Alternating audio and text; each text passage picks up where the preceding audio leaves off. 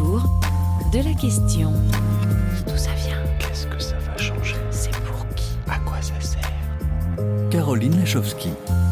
Bonjour, ravi de vous retrouver, chers amis auditrices et auditeurs, avec Thibaut Baduel à la réalisation pour prendre un petit peu de recul et de hauteur sur ce qui nous arrive, en compagnie euh, d'un astronaute humaniste écologiste, Jean-François Clairvoy, notre invité spécial et spatial venu en direct partager une autre vision de la Terre et de notre humanité vue de l'espace. Pourquoi ça change tout et pourquoi ça a tout changé? Piste de réflexion et d'interrogation sur nous-mêmes, sur notre avenir et celui de notre petite planète, à partager dans un ouvrage, Entretien avec un astronaute, paru aux éditions de Boc, dans lequel Jean-François Clairvoy, trois fois dans l'espace déjà, en orbite terrestre, fondateur entre autres de R0G, le seul opérateur de vol en impesanteur d'Europe, s'est confié au médecin aérospatial Franck Le Hot. Autour de la question comment revenir sur Terre? Et pourquoi voir la Terre depuis l'espace, ça vous change un homme et qui sait peut-être l'humanité dans son ensemble? Réponse, première réponse du premier homme qui a marché sur la Lune en 1969, Neil Armstrong. Je me sentais tout petit et privilégié. Et quand on a levé les yeux depuis la Lune, au-dessus de nous, on a vu la Terre. Elle était toute petite, mais magnifique. On aurait dit une oasis dans l'espace. À ce moment-là, on s'est dit qu'il était essentiel pour nous et pour toute l'humanité de préserver cette planète pour profiter tous ensemble de cette belle oasis encore longtemps.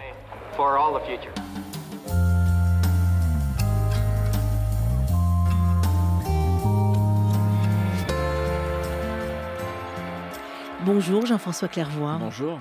Merci d'être en direct avec nous sur Terre. Est-ce que l'astronaute que vous êtes, qui a déjà volé trois fois dans l'espace en orbite terrestre, confirme ce que disait à l'instant Neil Armstrong, le premier homme à avoir marché sur la Lune, et qui en revenait en parlant déjà d'écologie en 1969 Oui, bien sûr, et encore lui, il en était encore plus touché, puisque la Terre apparaissait toute petite sur un fond noir apparemment vide à l'infini du cosmos. Parce que depuis la lune. lorsque vous avez le champ de vue euh, le, le, soleil dans votre champ de vue votre vos yeux ne vous permettent pas de voir les étoiles. Donc c'est le noir Mmh. absolu et on ne voit que la terre le soleil et pour nous en orbite basse on voit la lune. Lui était sur la lune donc il la voyait sous ses pieds mais au loin il voit la petite terre. Nous en orbite basse on défile à 28 000 km heure donc on fait 16 tours complets du monde par jour et la Terre apparaît devant nous comme énorme, mais on voit qu'elle est finie. C'est-à-dire on voit les bords de la Terre euh, de chaque côté, Mhm. les bords de la sphère. On voit qu'elle est sphérique et on ne peut pas s'empêcher de la comparer à notre vaisseau spatial. Ah oui, on Notre- voit la Terre comme, un, comme votre vaisseau Voilà. spatial. Notre vaisseau, c'est un, habit, un abri, un habitat dans lequel il y a une atmosphère artificielle qui imite celle de la Terre. On a une atmosphère identique, c'est-à-dire 20% d'oxygène, 80% d'azote. On est limité en ressources pour manger, pour boire, pour faire fonctionner nos équipements, donc en électricité et, donc en oxygène pour respirer. Et quand on voit la Terre depuis l'espace, on est d'abord ému parce que c'est beau. C'est beau parce que c'est coloré, c'est contrasté. En quelques minutes, vous passez des déserts ocre euh, du Sahara au, à l'Immaculée de l'Himalaya, euh, aux atolls turquoises de Polynésie, aux forêts tropicales euh, vert foncé d'Amazonie. Et donc on voit que la Terre est vivante. Mhm, mhm.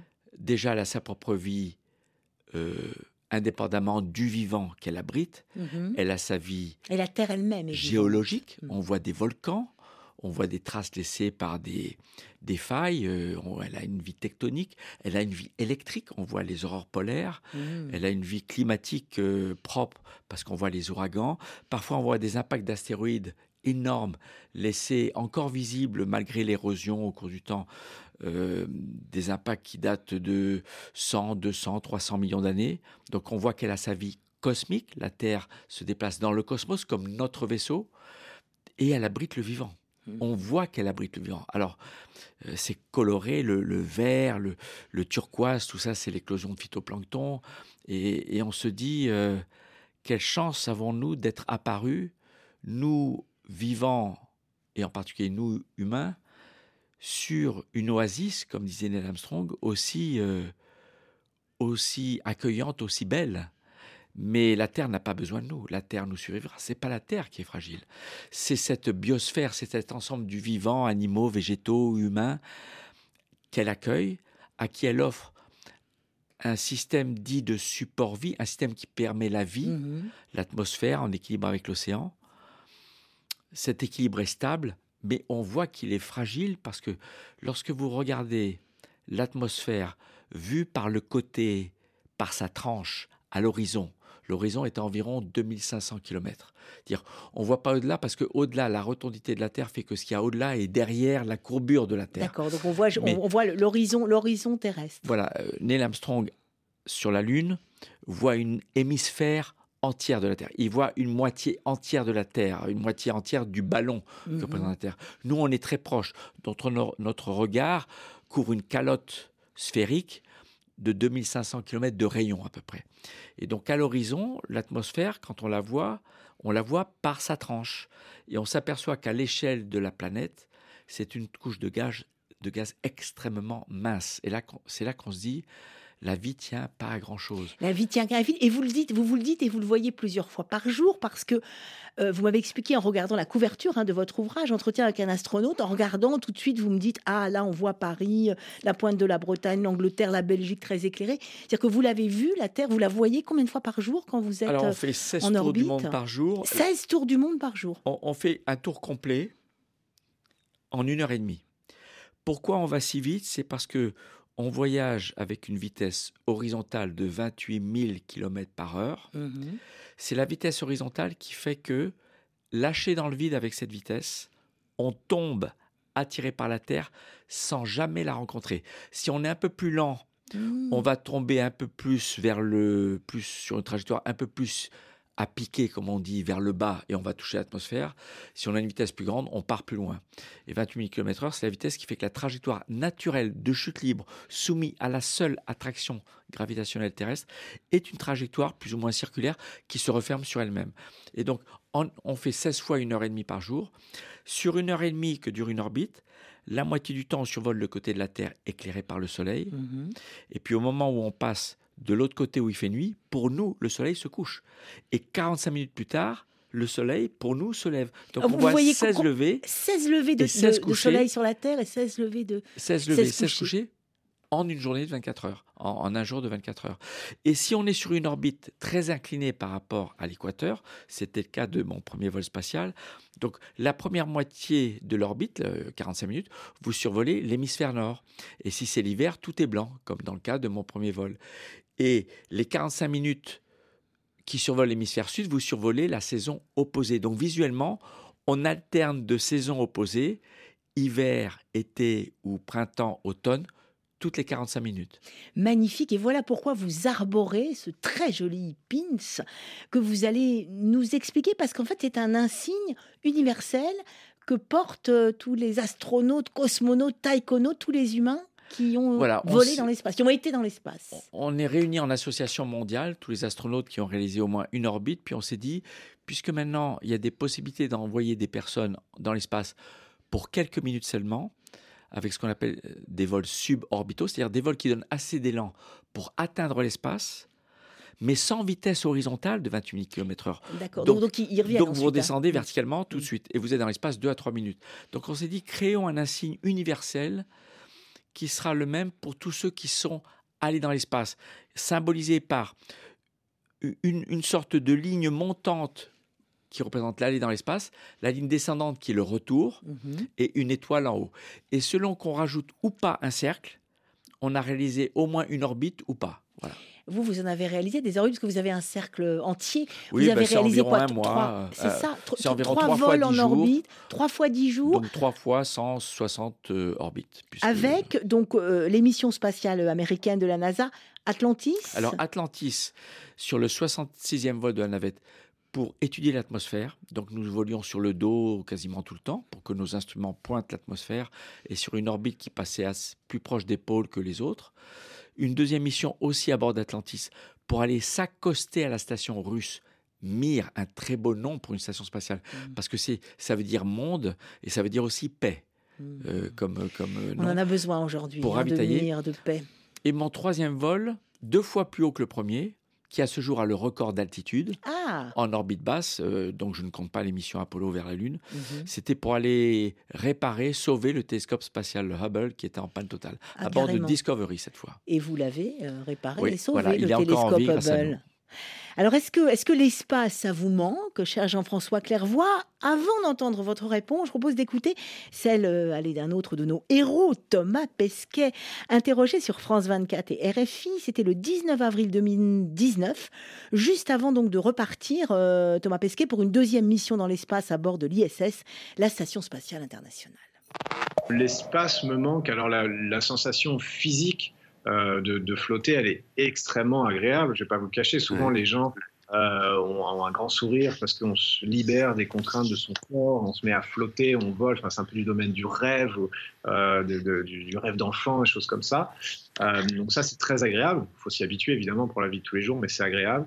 Euh, et puis surtout, moi, ce qui m'a manqué, c'est ce sentiment d'être en mission, en fait, d'être en, en, expédition euh, avec des collègues, avec une intensité dans, le, dans, le, dans, les buts de tous les jours. Quand on se lève le matin dans la station spatiale, on sait pourquoi on est là.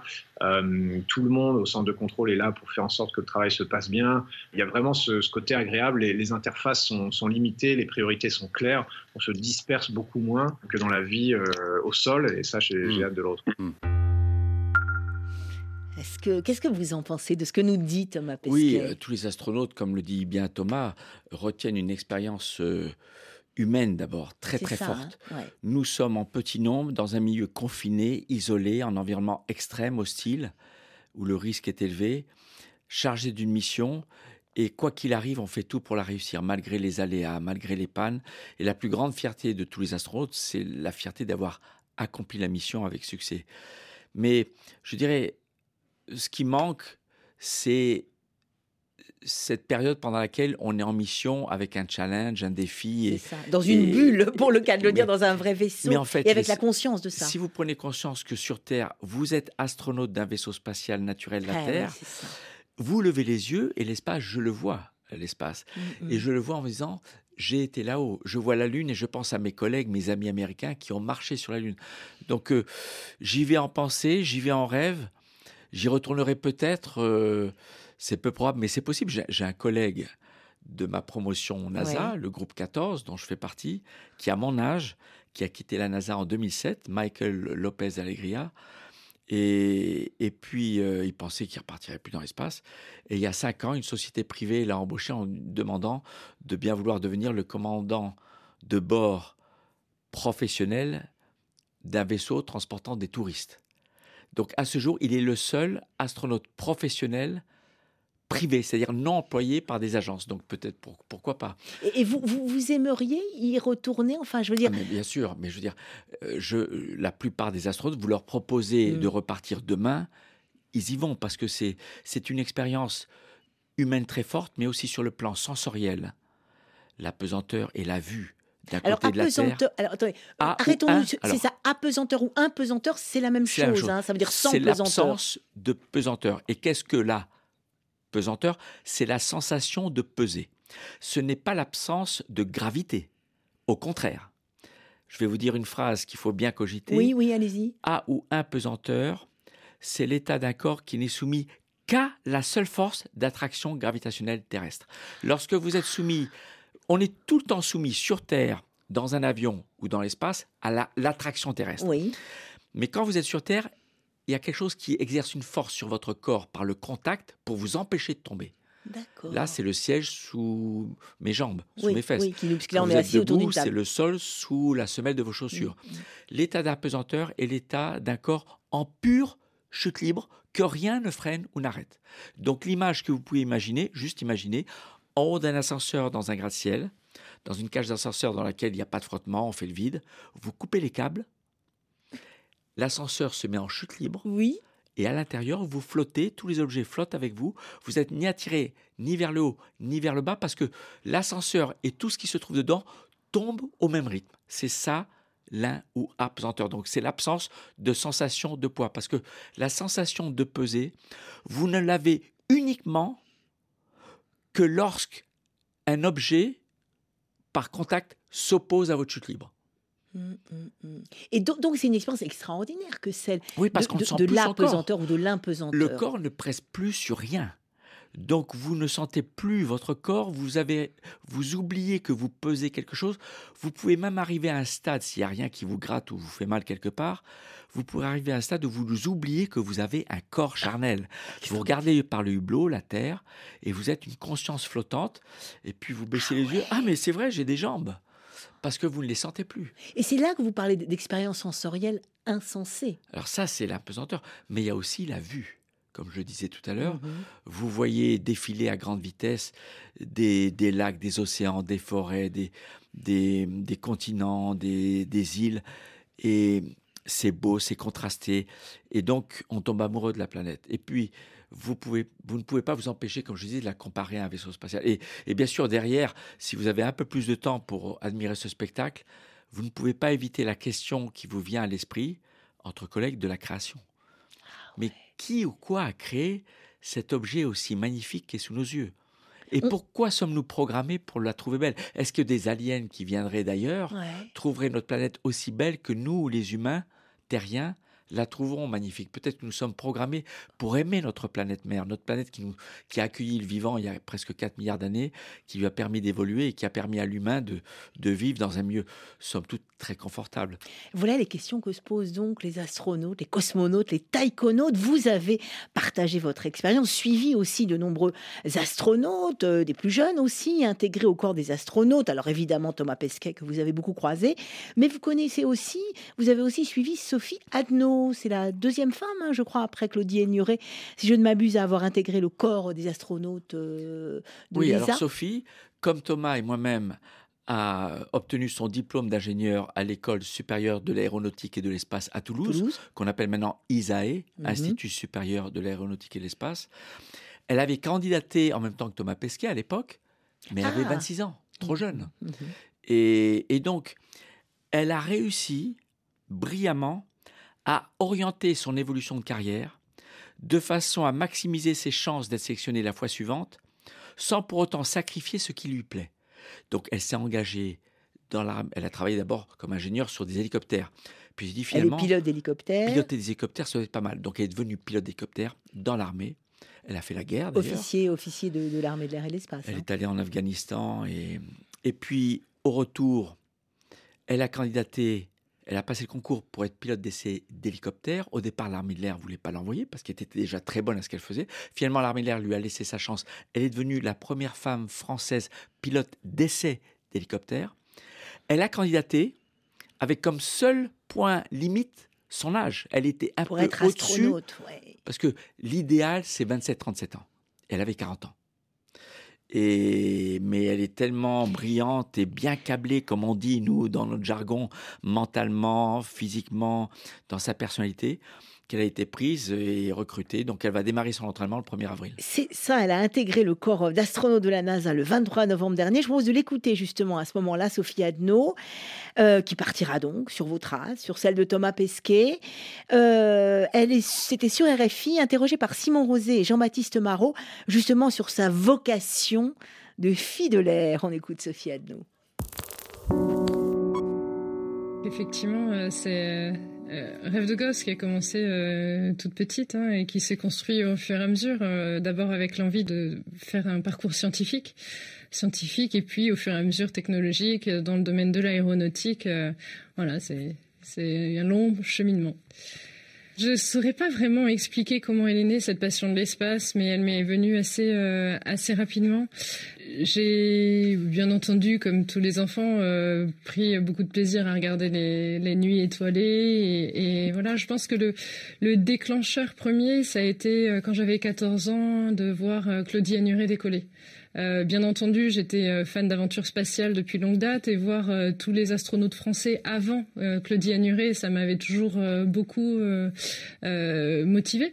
Mais voir Claudie Anuret décoller, ça, ça a été un, un vrai déclencheur pour moi dans l'inspiration de Claudie Aigneret, que vous connaissez bien d'ailleurs également.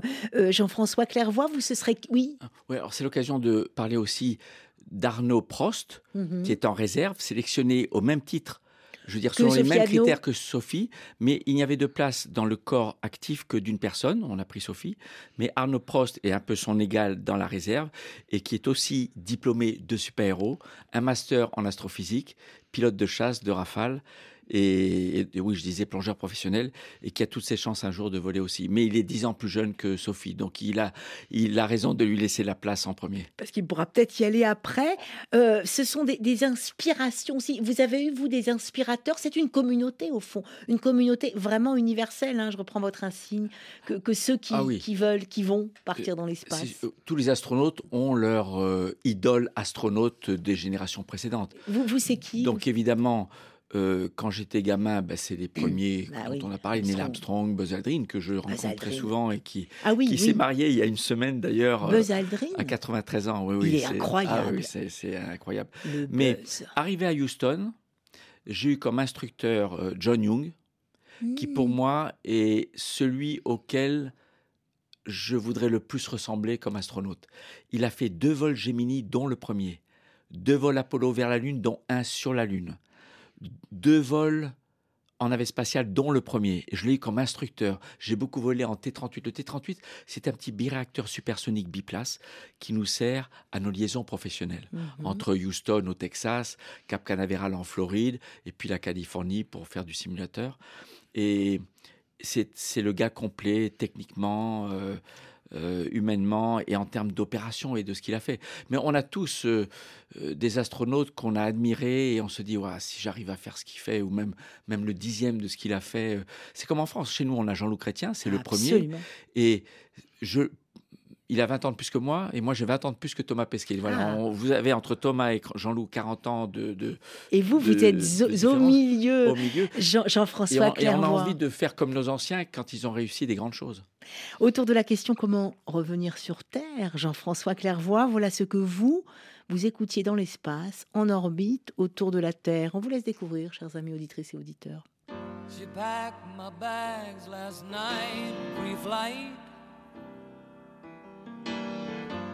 Zero hour, 9 a.m. And I'm gonna be high as a kite by then.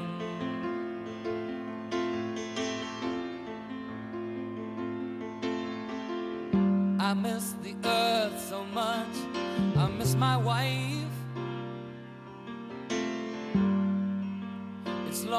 Out in space on such a timeless flight.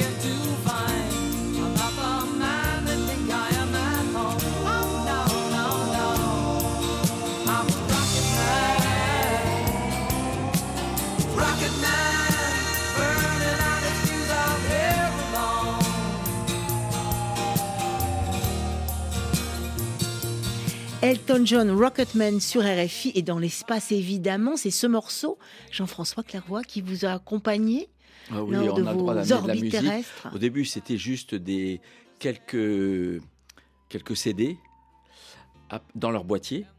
Après des CD, mais dans une sorte de petit classeur, on pouvait en amener un peu plus. Ah. C'était 24 au lieu de 6 la première fois. Pour passer quoi à Combien euh, Plusieurs semaines euh C'est une dizaine de jours en Une dizaine de jours. Donc on écoute sur notre temps libre le soir et, et je suis un grand fan d'Elton John et, et j'adorais écouter cette chanson d'ailleurs dont on a fêté le 40e anniversaire euh, en compagnie de Charlie Duke, un ami américain qui a marché sur la Lune. Oui. En même temps qu'on fêtait le 40e anniversaire de sa marche sur la Lune. C'était en avril, on était en Polynésie française, sur l'atoll de Marlon Brando. Et on, a, Oh. on a écouté ensemble et j'ai amené le disque euh, Rocketman d'Elton John que j'ai amené dans l'espace. Magnifique. Est-ce qu'il y a aussi tout de même de la peur, de l'angoisse euh, dans l'espace ou peut-être pendant le décollage, l'atterrissage Alors, euh la peur, c'est un sentiment qui est lié à l'inconnu. Ben oui. Euh, vous savez, quand un médecin vous dit, écoutez, désolé, je ne sais pas ce que vous avez, Mm, c'est, mm. on se pose des questions, ou, ou alors euh, demain je vous donne un ticket pour aller dans l'espace, vous savez pas du tout comment ça va se passer. Nous, quand on part, ça fait des mois, voire des années, qu'on sait que dans notre vie, ce jour-là, à cette heure-là, on va faire ça. Donc quand ça arrive, c'est à la limite normal dans notre vie. Donc on est, préparé. on est excité, Ouais.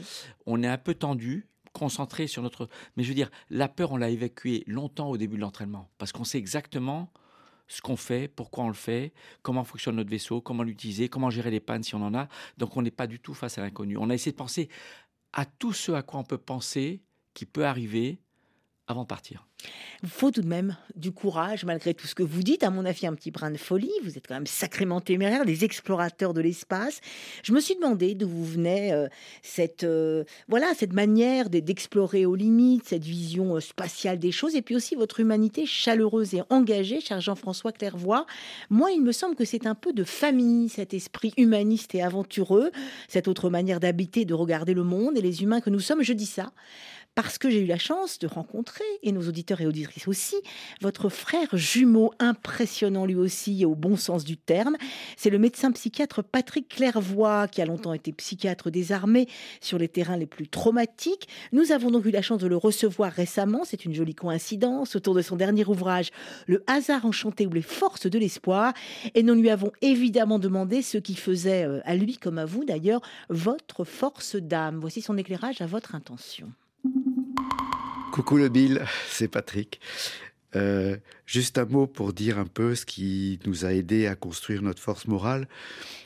Quand nous étions petits, très jeunes, et qu'on a découvert que dans l'existence, il pouvait y avoir un certain nombre d'événements graves, comme par exemple la mort, la disparition des êtres chers, nous nous sommes regardés et quasiment sans que nous ayons à en discuté, nous avions fait un pacte. Voilà, le premier qui s'en va, il fait un signe à l'autre. Et finalement, chaque fois tout le temps où nous avons été ensemble jusqu'au début de notre âge adulte, chaque fois que nous avons été confrontés ben, aux disparitions dans la famille des grands-parents, etc., eh bien, on sentait qu'on n'était pas perturbé par cette disparition parce que un jour ou l'autre, de toute façon, on aurait l'explication. Voilà. Et donc, euh, euh, voilà un petit peu sur le modèle de la complicité des jumeaux, euh, comment on a pu construire des choses qui nous ont rassurés finalement, permis aussi d'aller assez loin dans les aventures de nos vies professionnelles respectives. Pas de limite. Enfin, vous, effectivement, c'est une, une humanité qui transparaît chez chacun d'entre vous. C'est quelque chose que vous avez trans, enfin, qui, qui, dans, qui dans per- la, alors, dans la gémellité, il se produit quelque chose qui est quasiment, nous n'avons jamais été seuls, y compris in utero. Nous n'avons jamais été seuls. Et je n'ai jamais eu l'idée que je puisse vivre sans qu'il y eût à côté de moi quelqu'un avec lequel je puisse interagir et discuter, si vous voulez. Très probablement, ça nous a donné à l'un et à l'autre une immense confiance, par exemple, dans les équipes. Jean-François vous explique que quand une équipe part dans la navette américaine, il y a une confiance absolue dans les compétences de l'autre et il y a une harmonie du fonctionnement de l'équipe qui fait qu'ils se sentent en sécurité et euh, qu'ils respectent toute une série de protocoles de sécurité parce que Dieu sait, Dieu sait si c'est extrêmement dangereux. Mais je pense que de la même manière, moi avec les équipes médicales, moi avec les équipes militaires sur lesquelles, avec lesquelles je suis intervenu, je me suis toujours senti en confiance parce qu'il y a toujours l'idée que l'autre, à un moment donné, il sera très utile quand j'en aurai besoin et en même temps, moi je suis totalement disponible pour pouvoir l'aider au moment où il en aura besoin. Probablement que nous avons ça en commun. Vous pensez cela aussi, Jean-François Clairvoy, ce, ce, ce pacte gémellaire qui fait que vous avez image qu'il confiance utilise effectivement oui. ce qu'on appelle en anglais le buddy system. Buddy comme mon pote. Mon pote, hein, Euh, oui. Quand vous pratiquez un sport extrême comme l'escalade, comme la plongée, euh, comme les sorties dans l'espace, vous êtes toujours à deux. Et c'est vrai qu'en fait, depuis notre conception, nous avons toujours été deux. euh, jusqu'à l'âge adulte, maintenant, on vit pas au même endroit, contrairement à, à ce qui s'est passé jusqu'à jusqu'à nos 20 ans à peu Bien près. sûr. Mais on était dans la même chambre tout le temps, même quand on était en internat. Et, et je réalise en l'écoutant euh, qu'effectivement, ce, le fait de ne jamais avoir été seul a contribué à développer une confiance en soi et en pouvoir à pouvoir compter sur quelqu'un. D'ailleurs, vous savez, pour la petite anecdote, c'est que Patrick et Sophie ont été ensemble en Afghanistan à défendre nos Patrick. Clairvoy Oui. et Sophie Adno, notre, euh, votre oui. frère jumeau, donc et Sophie Adno, notre, notre astronaute, notre oui. future femme Ont astronaute. défendu nos, nos couleurs et nos troupes euh, Chapeau, chapeau bas. Mais alors, comment on fait, nous, qui ne sommes pas jumeaux, qui sommes sûrement moins courageux et avec moins de grandeur d'âme que vous Comment, euh, et nous qui nous sentons parfois si seuls, désespérés aussi, comment fait-on euh, pour euh, nous responsabiliser finalement et, et rentrer aussi parce que dans ces entretiens avec un astronome, il y a avec un astronaute, euh, il y a aussi euh, euh, beaucoup de passages sur euh, la manière dont nous pourrions faire autrement avec le vivant, avec la planète. Enfin, comment est-ce qu'on fait pour être à la fois responsable de ce qu'on fait, avoir le courage de faire beaucoup de choses et en restant aussi tout de même optimiste sur l'humanité Ben, en général? Tout d'abord, être bien éduqué. Mhm. avoir une famille aimante, comme euh, euh, je suis né dans une famille avec une mère très aimante, bienveillante, et un père pilote de chasse qui nous transmettait sa passion pour l'air et l'espace. Et mais il y a l'éducation à l'école aussi. Si vous partez avec de bonnes bases, de bonnes connaissances, de bonnes valeurs, euh, vous comprenez mieux quel est votre rôle sur Terre, dans la famille, dans le groupe, dans la société, dans votre entreprise, dans la famille que vous avez plus tard, votre foyer. Donc c'est c'est peut-être prendre de la hauteur par exercice de pensée. Essayez. Nous, on développe ça dans nos préparations vols spatiaux. On Oui. développe ce qu'on appelle la situational awareness, une, La conscience de la situation. une capacité à avoir, à envisager de façon globale tout ce qui se Ah passe, tous les paramètres, et savoir donner des priorités. Et ne pas s'attarder sur un petit détail s'il n'est pas prioritaire. Euh, et ça, c'est on, on a constamment, on, on développe cet état, on est, on développe notre état d'esprit de problème solver. Nous sommes formatés à être des solutionneurs de problèmes. Vous aurez des problèmes et vous saurez les résoudre. Et quand on part dans l'espace, on sait que ça ne se passera pas comme prévu. Mais c'est pas grave. On s'adaptera parce qu'on a appris à nous adapter et on fera ce qu'il faut pour résoudre. Donc, il faut jamais considérer que tout est donné. Euh, tout mérite, euh, tout, tout se mérite et mérite un effort. Mais il faut pas non plus être parce que vous êtes extrêmement préparé, extrêmement conscient de tout, mais, mais à la fois conscient de vous-même et pas tant que ça. Au fond, finalement, vous vous préoccupez pas beaucoup de votre. Enfin, si vous vous préoccupez de votre sécurité, évidemment, mais Oui, comment dire, vous, vous n'êtes. euh, Enfin, non, c'est vrai comment on se- on se fait plaît pas du, c'est du camping à bord, la vie à bord. Mais ça. mais ça va, c'est, on, on- on mange bien, on est dans une atmosphère confortable, on dort dans un sac de couchage en flottant dedans, mais donc c'est à la bonne franquette. Mais mais tout le monde peut s'accommoder de ça. Mais, mais cette, cette cons- euh, conscience finalement de la situation, etc., vous l'avez aussi, et vous l'avez encore plus, on en parlait au début, comme une espèce de conscience aussi écologique de la petitesse Ah oui, que et de la préciosité de la Terre. Le vivant vous, vous, vous intéresse, vous questionne, enfin vous en revenez. Peut-être que vous partez déjà très préparé à ça, mais j'ai l'impression que vous en revenez vous-même, en tout cas, Jean-François Clairvoy, encore plus euh, conscient de la situation et de tous les problèmes Alors, il y a- et défis que nous avons à résoudre tous ensemble il y a- sur Il Terre. y a plusieurs aspects dans ce que vous dites. C'est vrai que je parlais de comparer la Terre à un vaisseau spatial. Mhm. Dans l'espace, les astronautes sont les champions de l'anti-gaspillage et du recyclage. Oui, oui. On n'a pas envie de manquer de ressources avant la fin de la mission et on recycle au maximum. On recycle aujourd'hui 90% de l'urine en eau potable. Une partie de cette eau potable est électrolysée, c'est-à-dire on fait passer du courant électrique Mhm. dedans pour dissocier l'eau en oxygène qu'on relâche dans la cabine pour respirer. Et l'hydrogène, on s'en sert pour éliminer le gaz carbonique pour refabriquer de l'eau potable et du méthane qui nous sert de carburant. Et vous regardez la Terre, c'est pareil. La Terre, elle est finie. Vous le voyez depuis l'espace, elle est finie. Donc les ressources sont pas illimitées. Ouais, ça. Et ça, on vous se- le savez, vous le sentez et finalement dans votre chair. Et, et on ressent ce lien avec la planète Mm. et on développe chez certains plus ou moins fortement un sens de connexion entre tout. Et je pense que le vivant est connecté. Nous sommes connectés aux plantes, nous sommes connectés aux animaux. Mm. Et on le sent pas, on le voit pas, mais j'ai une, une- une intime conviction. C'est pas une histoire de croyance, mais que Mhm. je ne peux pas regarder un arbre en disant toi t'es l'arbre, moi c'est moi, euh, fais ton truc. Euh, on est tous dépendants des uns des autres. C'est grâce à cette symbiose et cette dépendance euh, interrelationnelle, biologique, physiologique, euh, depuis le début du vivant sur Terre, que le vivant est pérenne. Les espèces se sont rendues service continuellement pour se maintenir mutuellement. Ça en fait du bien de vous entendre et je sais que vous aimez partager ces réflexions, notamment sur le vivant, avec un autre chercheur, astrophysicien, humaniste engagé, une vraie conscience, qui nous a appris que nous étions tous des poussières d'étoiles. J'ai nommé l'astrophysicien Hubert Reeves, avec qui Jean-François Clara vous échangez souvent, régulièrement, par message audio, je crois, hein, euh, notamment au sujet de la vie. Je vous propose euh, d'écouter précisément Hubert Reeves nous parler de la vie et du vivant. C'était ici même, dans ce studio, en 2020, à l'occasion de la sortie de son ouvrage, au titre que vous ne renierez sûrement pas, La fureur de vivre, illustré en couverture par le combat de deux gnous, de deux animaux. Vous allez comprendre pourquoi en écoutant Hubert Reeves nous parler de la vie, de la préciosité du vivant et de la fureur de vivre.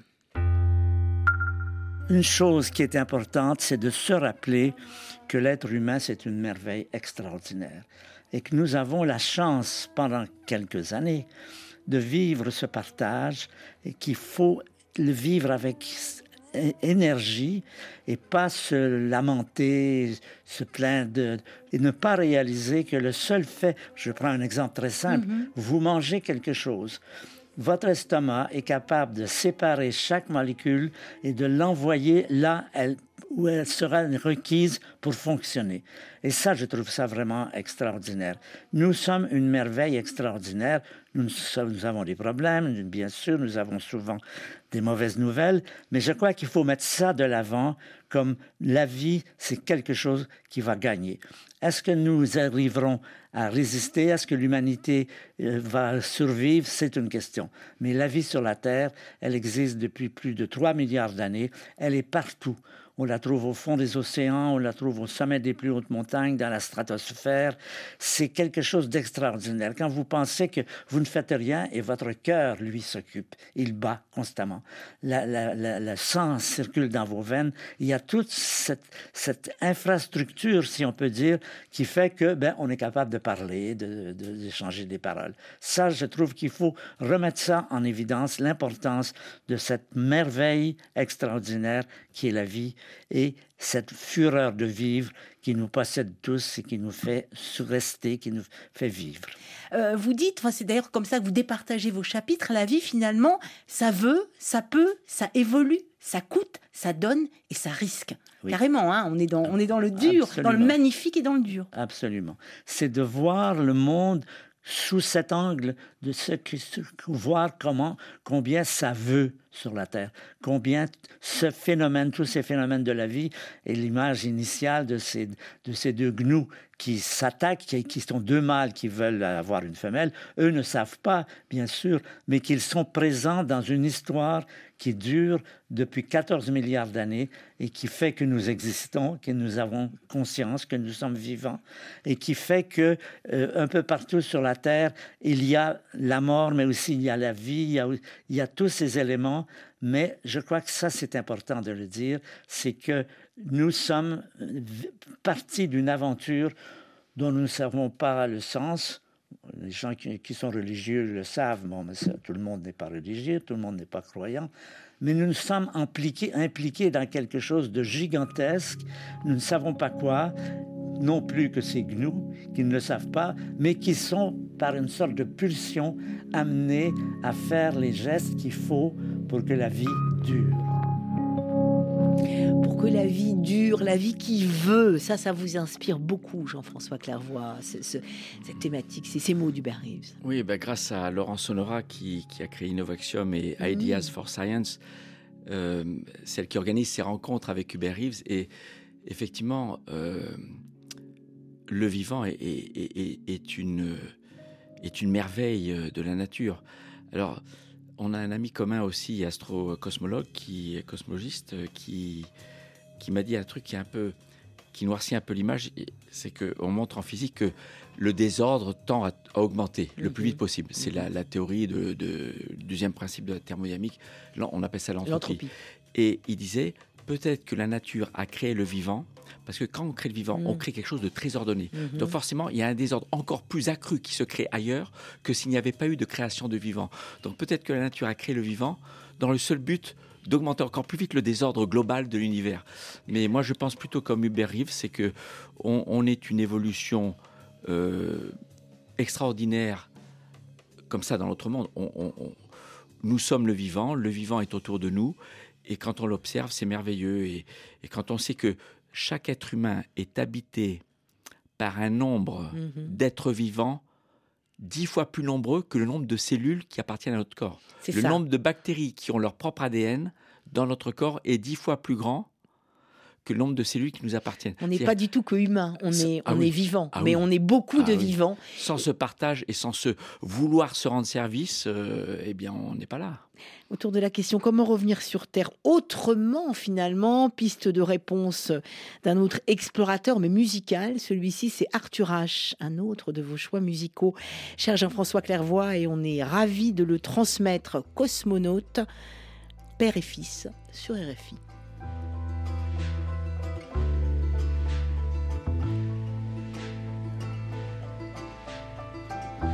3 mai 1970, sur le téléviseur, j'ai vu la fusée de mon père redescendre sur la terre. Sur la lune, il a erré, a dansé sur la mer de sable. Mais tout le monde sait qu'un cosmonaute, quand il revient parmi nous, à supporter l'atmosphère. Il a vu de trop près l'infini, ici tout est trop petit. Sa tête est restée là-haut, dans l'univers.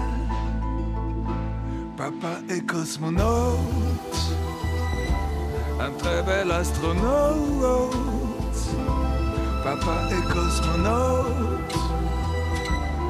très bel astronaute.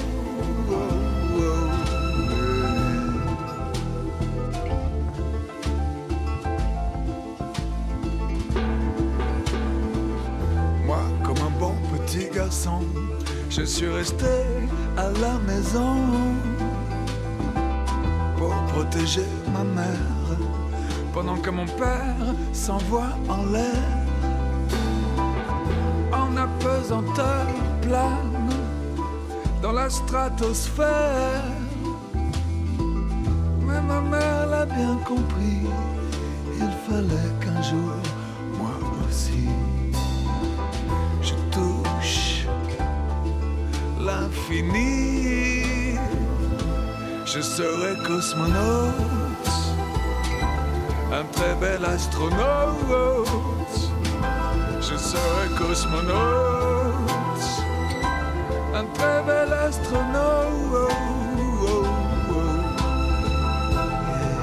Arthur H, cosmonaute, un très beau cosmonaute, cosmonaute père et fils. Bah, il a de qui tenir, Arthur H, hein, vu son père pas cosmonaute, mais euh, Jacques Higelin évidemment. Merci pour ce très inspirant choix musical qui vous va bien. Jean-François Clairvoy, vous êtes un bel astronaute. hein. Cosmonaute si vous aviez voyagé avec les Russes, mais vous êtes un bel astronaute qui avait voyagé trois fois en, vol euh, orbital avec les, avec les, Américains, en, orbite terrestre, pardon, et vous voulez faire partager ce sentiment, euh, ce sentiment-là? Euh, d'apesanteur, d'impesanteur au plus grand nombre. Vous aviez déjà euh, créé les premiers vols euh, euh, au CNES, hein, des vols paraboliques, et puis vous avez fondé R0G, donc le seul opérateur de vol en impesanteur en Europe, pour faire partager cette expérience-là. Au plus, Oui. au plus grand monde, qui n'est pas, vrai, qui est pas du tourisme spatial, c'est pas la même chose. hein. Effectivement, c'est, ce n'est pas une simulation. On met littéralement l'avion 0G, basé à Bordeaux, c'est un, A300 un Airbus A310 de Novespace, filiale de l'agence spatiale française, le CNES. On met littéralement l'avion sur un arc orbital terrestre. C'est dans l'atmosphère, mais on fait croire à l'avion qu'il est dans le vide par un pilotage particulier et c- c'est dans le domaine de vol de l'avion. On viole pas les limites de vitesse, d'altitude, etc. Et à bord, pendant 22 secondes d'affilée, vous êtes en vrai apesanteur. Et on peut faire ça 15, 30, 60 fois par vol. On le fait surtout pour la science et la recherche. Oui, c'est ça, pour, pour euh, étudier le qu'est-ce que ça fait, qu'est-ce qu'on ressent. Et, Physique et- des matériaux, des Mhm. fluides, biologie animale, végétale, médecine, euh, euh, physique des particules, même, et, et tous les domaines de la science qui, pour lesquels 22 secondes suffisent pour faire de la recherche. D'accord. Mais pour maintenir l'aptitude des pilotes à avoir un pilotage très fin, on doit voler régulièrement. Alors avant, on, volait, on faisait ces vols de maintien de calife Mhm. à vide. Et il y a une dizaine d'années, j'ai obtenu l'autorisation de l'aviation civile française et européenne de vendre des places à bord de ces vols vides. Donc on remplit ces vols de 40 places. Chacun paie de l'ordre, ça doit être de l'ordre de 6 000 et quelques euros. La marge financière nette, c'est un tiers du prix. Le, le- le coût de revient, c'est deux tiers du prix de vente. Et le bénéfice net est intégralement reversé aux agences spatiales pour financer plus de recherche. Donc au final, les passagers se sont fait plaisir. Ils, ont, fait un espèce de, de- de grand 8 euh, gigantesque. Voilà, hein. ils ont compris à quoi ça la sert. Parce ça. que dans le briefing, on leur explique, c'est un laboratoire de recherche dans lequel vous vous trouvez. C'est comme une journée porte ouverte. Et en plus, ils sont contents de savoir que leur billet a servi à financer la recherche. J'ai une question euh, euh, avant de terminer cette émission la part d'un de nos auditeurs, euh, fidèles auditeurs à Ouagadougou, euh, Ousmane Dembélé, qui vous demande, c'est une question étrange mais je trouve intéressante, est-ce qu'on respire bien en impesanteur? Est-ce qu'on n'a pas des soucis de respiration? Alors c'est paradoxal, mais on respire même encore mieux. Ah. Parce que sur Terre, il y a un gradient euh, de, de gravité qui fait que euh, la- l'air pèse un peu plus en bas qu'en haut, et, mais dans l'espace, le sang est beaucoup plus équitablement redistribué dans tout le corps humain, y compris dans les poumons. Et en fait, dans les recherches, on s'aperçoit qu'on respire mieux. Alors, on ne le ressent pas, ça ne change Mm, pas la mm. performance. Oui, oui. Mais globalement, sur le système cardiovasculaire et respiratoire, on est plus performant d'ailleurs. J'ai des collègues qui, ont, qui sont montés à plus de 200 pulsations minutes sans souffrir au test d'effort en Oui. orbite que lorsqu'ils faisaient du vélo au plus haut niveau de compétition sur Terre. Donc euh, le corps devient extraterrestre. On subit des changements du système osseux, musculaire, ça. hein. urinaire, digestif, cardiovasculaire, visuel, immunitaire, euh, vestibulaire, mais ça fait pas mal. Les médecins nous disent tout reviendra dans la normale et ça Et- et- et contribue à dites- faire avancer la médecine. Et tout est revenu dans la normale pour Oui, vous? oui, pour moi, oui. Alors, ceux qui font des vols plus longs, euh, ça prend un peu plus de temps, mais tout revient dans la normale puisqu'ils volent plusieurs fois. J'ai un ami russe, il a volé cinq fois six mois.